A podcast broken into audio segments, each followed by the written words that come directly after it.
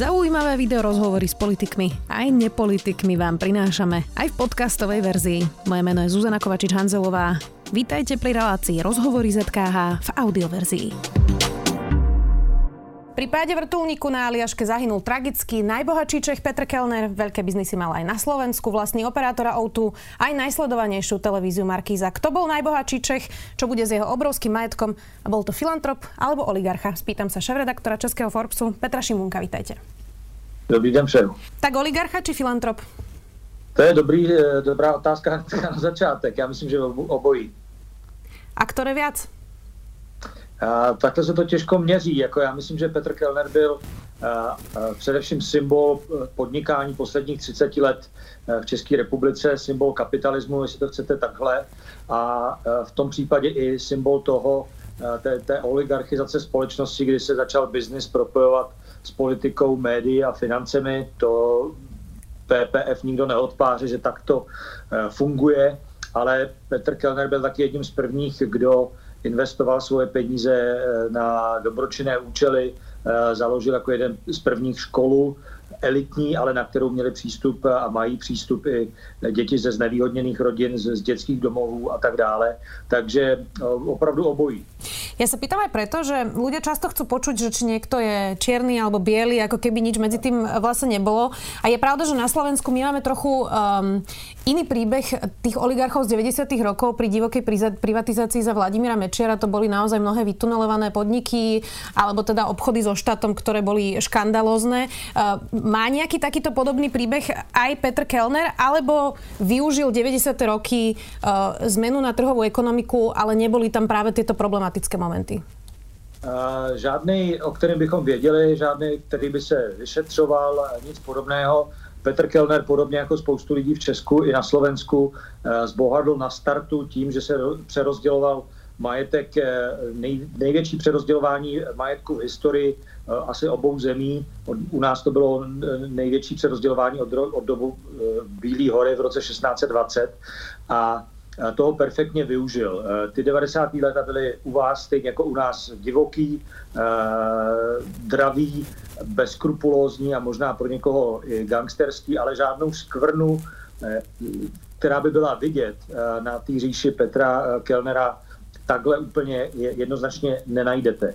A to, co Petr Kellner dokázal, a myslím, že to nedokázal nikdo nejenom v Česku, ani na Slovensku, ale nikdo v celé střední Evropě dokázal tenhle ten start přetavit eh, v opravdu globální celosvětový biznis, eh, který se rozkládá od Číny až po Severní Ameriku.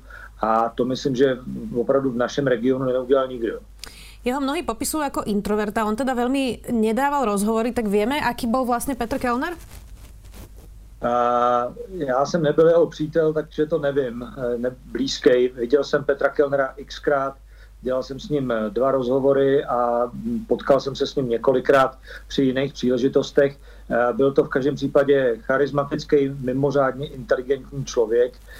Určitě se líbil ženským, když to řeknu takhle.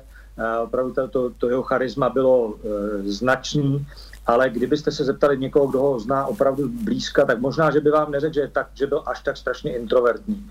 On si, myslím, strategicky i takticky hlídal svoje soukromí, rozhodl se, že prostě nechce být vidět, nechce mluvit, což je, myslím, pro Českou republiku velká škoda. Zjišťujeme to právě teďka. A určitě část jeho osobnosti introvertní byla, ale zároveň to byl člověk, který uh, si v celku nedávno koupil Eh, novou motorku Harley Davidson a jezdil s ní po Route 66 a, a nebo eh, se svýma opravdovýma kamarádama jel na Burning Mana eh, do Nevadský pouště, takže to introverti úplně nedělají. Mm-hmm. Čítala som včera rôzne komentáre, články a reakcie v Českej republike. Jedna skupina ho označovala za lichváře, alebo teda po slovensky úžerníka. Jedna zase za úspešného podnikateľa. Bol teda lichvář? Bol úžerník? Jeho základní biznis je Home Credit a to je půjčková firma, eh, která se za, zaměřovala na začátku na eh, ty mini půjčky, ne mikropůjčky, ale mini půjčky a samozřejmě, že tam nebyly žádný úroky, které by eh, byly nějak extra přívětivý. Nebyla to lichva, je to úplně normální biznis půjčkový. Myslím, že na Home Creditu platíte menší úroky než na No, doufám, že nekecám, ale myslím si, že jo, než na, na kreditní kartě, takže eh, určitě bych ho ne, neoznačil za lichváře.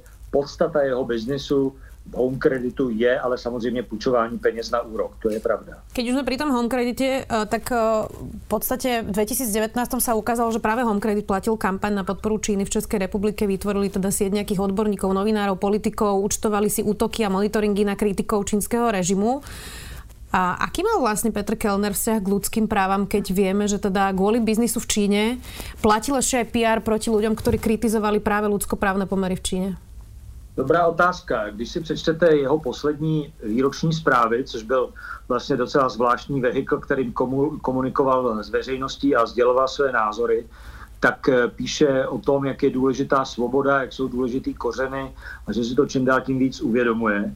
Na druhé straně dělal to, co nebo dělal Petr Kellner, celá PPF, to, co popisujete a eh, z tohoto pohledu si prostě jenom strašně pragmaticky hlídal svoje biznisové zájmy nejenom v Číně, ale taky v Rusku.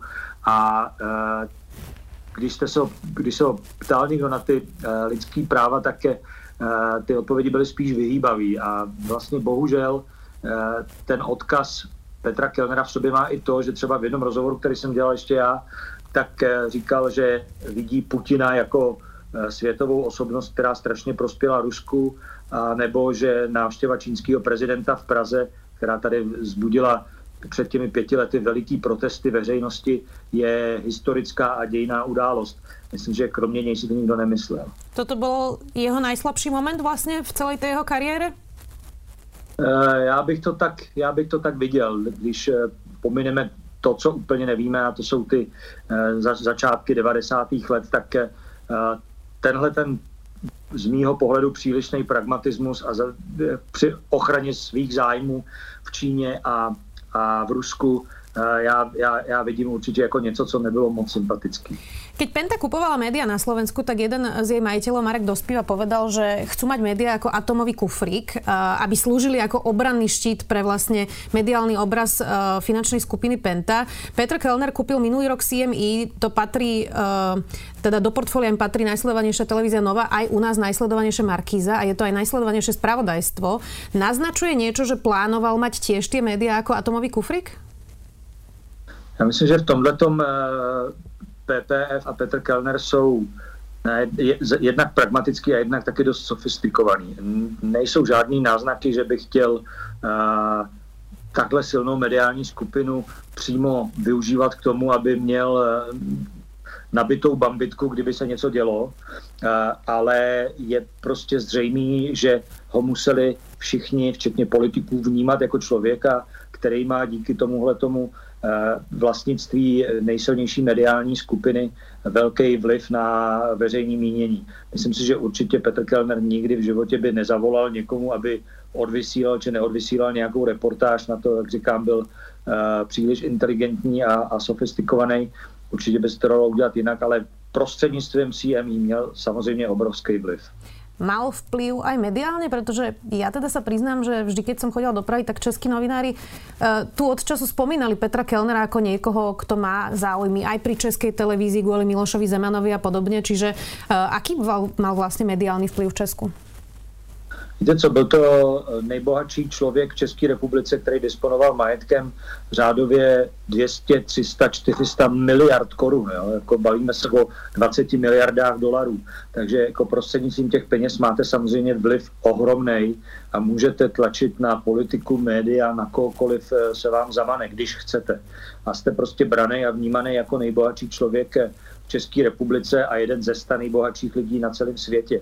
Takže rozhodně vliv máte prostřednictvím tohohle. Eh, vy ste spomínali tie výročné správy PPF. Ja som si teda čítala tu v roku 2019, kde presne hovorilo o tom, že dnešná západná spoločnosť, najmä Európa, je stále viac ovládaná ideológiou individuálnej nárokovosti, rovnostárstvom, relativizovaním tradičných hodnot. Veľa spomínal práve tie hodnoty. Bol to teda konzervatívec? Eh, Petrovi Kellnerovi bylo 650, já teďka budu trošku uh, mluvit Eh, subjektivně, byl z podobné generace jako já a my některé tyhle ty věci cítíme možná citlivějš než lidi, kteří jsou mladší než my. A my jsme vyrostli v komunismu, kdy nám zakazovali všechno a díky tomu si svobody nabitý v těch 90. letech ohromně vážíme. A máme takový fakt citlivý, pro někoho možná až přecitlivý radar na to, když někdo tu svobodu ve jménu nějaký ideologie, ať už je to zelená ideologie, nebo genderová, nebo jakákoliv, oklešťuje. A to myslím, že tohleto v té, tak já jsem to pochopil, tohleto e, vyjadřoval v té tiskové zprávě a myslím, že to je věc a, a, a takový jako generační manifest, který já bych vlastně trochu podepsal. Myslím, že to je fakt e, daný tou generací a životní zkušeností, kterou my máme e, my padesátníci máme za sebou. No. Počúvala som včera podcast Studia N o Petrovi Kellnerovi. Tam Český denník N hovoril aj o tom, ako vnímal Petr Kellner, že jeho dcéra je partnerka Daniela Křetinského a že mali teda zo začiatku aj komplikovaný vzťah. Teraz niektoré české médiá písali, že by mohol byť Daniel Křetinský práve jeho nástupcom. Je to reálne? Já, já jsem včera, když se mi na to ptali v televizi, tak jsem říkal, že to je blbost ale dneska jsem o tom přemýšlel trochu víc a jako úplně vyloučený to samozřejmě není, ale nesmí se zapomínat, že za prvé, eh, Petr Kellner eh, a PPF je opravdu hodně sofistikovaná skupina, takže měla určitě připravený plány na to, co se bude dít, kdyby se, nedej bože, s jeho zakladatelem eh, něco stalo. Petr Kellner, jak se vlastně asi taky ví, trpěl závažnou nemocí před pár lety, takže ty plány byly, myslím, sestaveny už v této době, to bylo možná ještě před Danem Křetínským. Petr Kellner má zároveň čtyři děti, jeho nejstarší syn je v biznisu, je úplně totálně pod radarem, moc moc se o něm neví, ale to, co víme my, je, že se na svoji roli eh, ve světě biznisu pečlivě a trpělivě už několikrát připravuje. Takže myslím si, že jestli bude někdo jeho nástupce, tak spíš on. Ale eh, samozřejmě tahle rodinná sága a tohle propojení dvou uh, biznisů. Samozřejmě nějaký smysl, myslím tím biznisu PPF a, a Daniela Křetínského EPH by nějaký smysl dávalo, ale přijde mi to trochu moc románový, že by se to stalo. Eh, čo bude vlastne teraz s jeho majetkom? A pýtam sa práve aj v kontexte toho, že napríklad pre demokraciu na, Slovensku je podstatné, kto bude vlastniť televíziu Markiza. My máme televíziu verejnoprávnu, ktorá bohužiaľ nie je vo veľmi dobrej kondícii a televízia Markiza vlastne od 90. rokov supluje úlohu verejnoprávnych médií aj za Mečiara a momentálne teraz eh, tiež. Takže čo sa môže stať napríklad so eh, CMI, s televíziou Markiza, s televíziou Nova alebo so zvyškom jeho biznisu? To je otázka, na kterou teďka vůbec nikdo, nikdo nedokáže odpovědět, nebo určitě na to nedokážu odpovědět já. Bude strašně záležet, eh, jak se vyřídí eh, majetkový eh, dědictví a jak se vyřídí to, jak vlastně ta celá skupina PP bude fungovat. Teď jí vede Ladislav Bartoníček, což je super zkušený manažer, který s Petrem Kellnerem spolupracuje pomalu 20 let a určitě toho bych nepodezíral z žádných Eh, vlivových a zákulisních věcí, které by mohl mít za lubem. Myslím, že bude prostě spravovat tu skupinu, aby vydělávala co nejvíc peněz a o nic jiného mu nepůjde. Ale prostě je to v Česku a tím pádem i trochu na Slovensku super silná vlivová skupina. U nás se blíží volby, vy to tam máte teď takový, jaký to tam máte a je prostě jasný, že eh, takhle silná ekonomická skupina má svoje zájmy, který prosazuje i třeba prostřednictvím médií. Já myslím, že obecně ta situace, do které se naše obě dvě země dostaly, že eh, naši nejvýznamnější biznismeni zároveň vlastní naše nejvýznamnější média, není šťastná a vždycky tam bude nějaký podezření, že je můžou zneužívat a prostě ty karty nejsou v tomhle ohledu rozdaný dobře. No. Pre, priznám sa, že premyšľala som aj nad tým, že čo tá tragická smrť Petra Kernera znamená aj v tom, že napríklad Bill Gates, ktorý je tiež extrémne bohatý človek, ten má 60, bol trošku starší od e, Petra Kellnera, tak posledné roky zasvetil iba e, filantropii a daroval takmer celý svoj majetok práve na charitu. E, Môžeme povedať, že možno k tomu Petr Kellner postupom času aj smeroval, ale už to nestihol, lebo je to cesta, ktorú viacerí títo veľmi extrémne bohatí ľudia majú, ale teda možno až neskôr v živote. Zastavila tá jeho tragická smrť možno túto trajektóriu? E, dobrý postřeh. Já si myslím, a nevím to, myslím si to, že jo, z náznaků, který jsem měl z jeho okolí, tak myslím si, že prostě člověk v nějakém věku dospěje Eh, mentálně k tomu, jako co v životě má smysl a nemá smysl. A to, co jsem zaslech, že se na něco podobného Petr Kellner připravoval. Pravda ovšem je, že přestože PPF za těch 30 let, co existuje v Česku, rozdala na dobročinný účely 2,5 miliardy korun, tak to v poměru k tomu majetku a k těm možnostem, který měla a který měl Petr Kellner, je vlastně docela hodně málo. V Česku v posledních letech je docela velká vlna filantropů, který jsou ochotní za svého života rozdat 30, 40 nebo 50 svého majetku, podobně jako v Americe. A k tomu rozhodně Petr Kellner, aspoň podle toho, co víme na veřejnosti, nesměřoval. Ale to, co jsme slyšeli, je, že si uvědomoval zodpovědnost a roli bohatého člověka ve své zemi a že k něčemu takovému dospět mohl.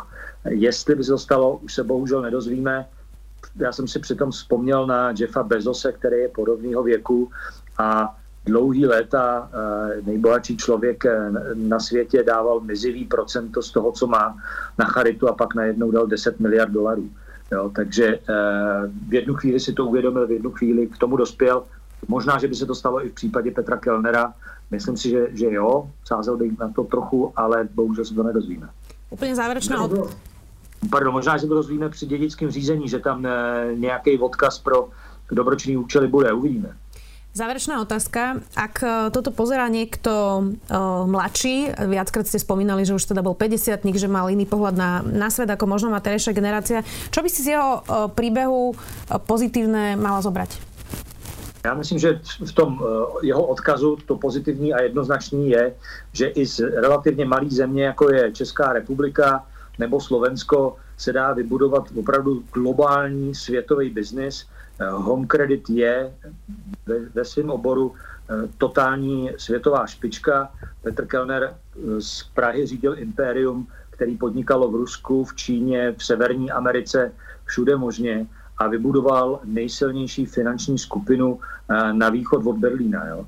A, a to je, myslím, něco, co se nikomu Česku ani na Slovensku nepodařilo zopakovat patřil mezi 100 nejúspěšnějších podnikatelů celé planety a to je, myslím, jako jednoznačně pozitivní odkaz, že se to prostě i z Česka dá udělat a že kdo chce a je pracovitý a dost, dostatečně chytrej, tak může patřit i z našich zemí v totální světové špičce. Hovorí redaktor Českého Forbesu Petr Šimunek, ďakujem. Já taky děkuji. Počúvali ste podcastovú verziu relácie Rozhovory ZKH. Už tradične nás nájdete na streamovacích službách, vo vašich domácich asistentoch, na Sme.sk, v sekcii Sme video a samozrejme aj na našom YouTube kanáli Denníka Sme. Ďakujeme. Porozumieť peniazom, súkromným či verejným, nie je ľahké. Určite nie pre každého a podľa výsledkov prieskumov napríklad o finančnej gramotnosti s tým má problém naozaj veľa ľudí. Vieme to aj my v Indexe, štvrtkovom podcaste denníka ZME, v ktorom sa ekonomické súvislosti a trendy snažíme vysvetliť. Moje meno je Nikola Bajánová a Index nájdete vo všetkých podcastových aplikáciách, ako aj na webe denníka ZME, zme.sk.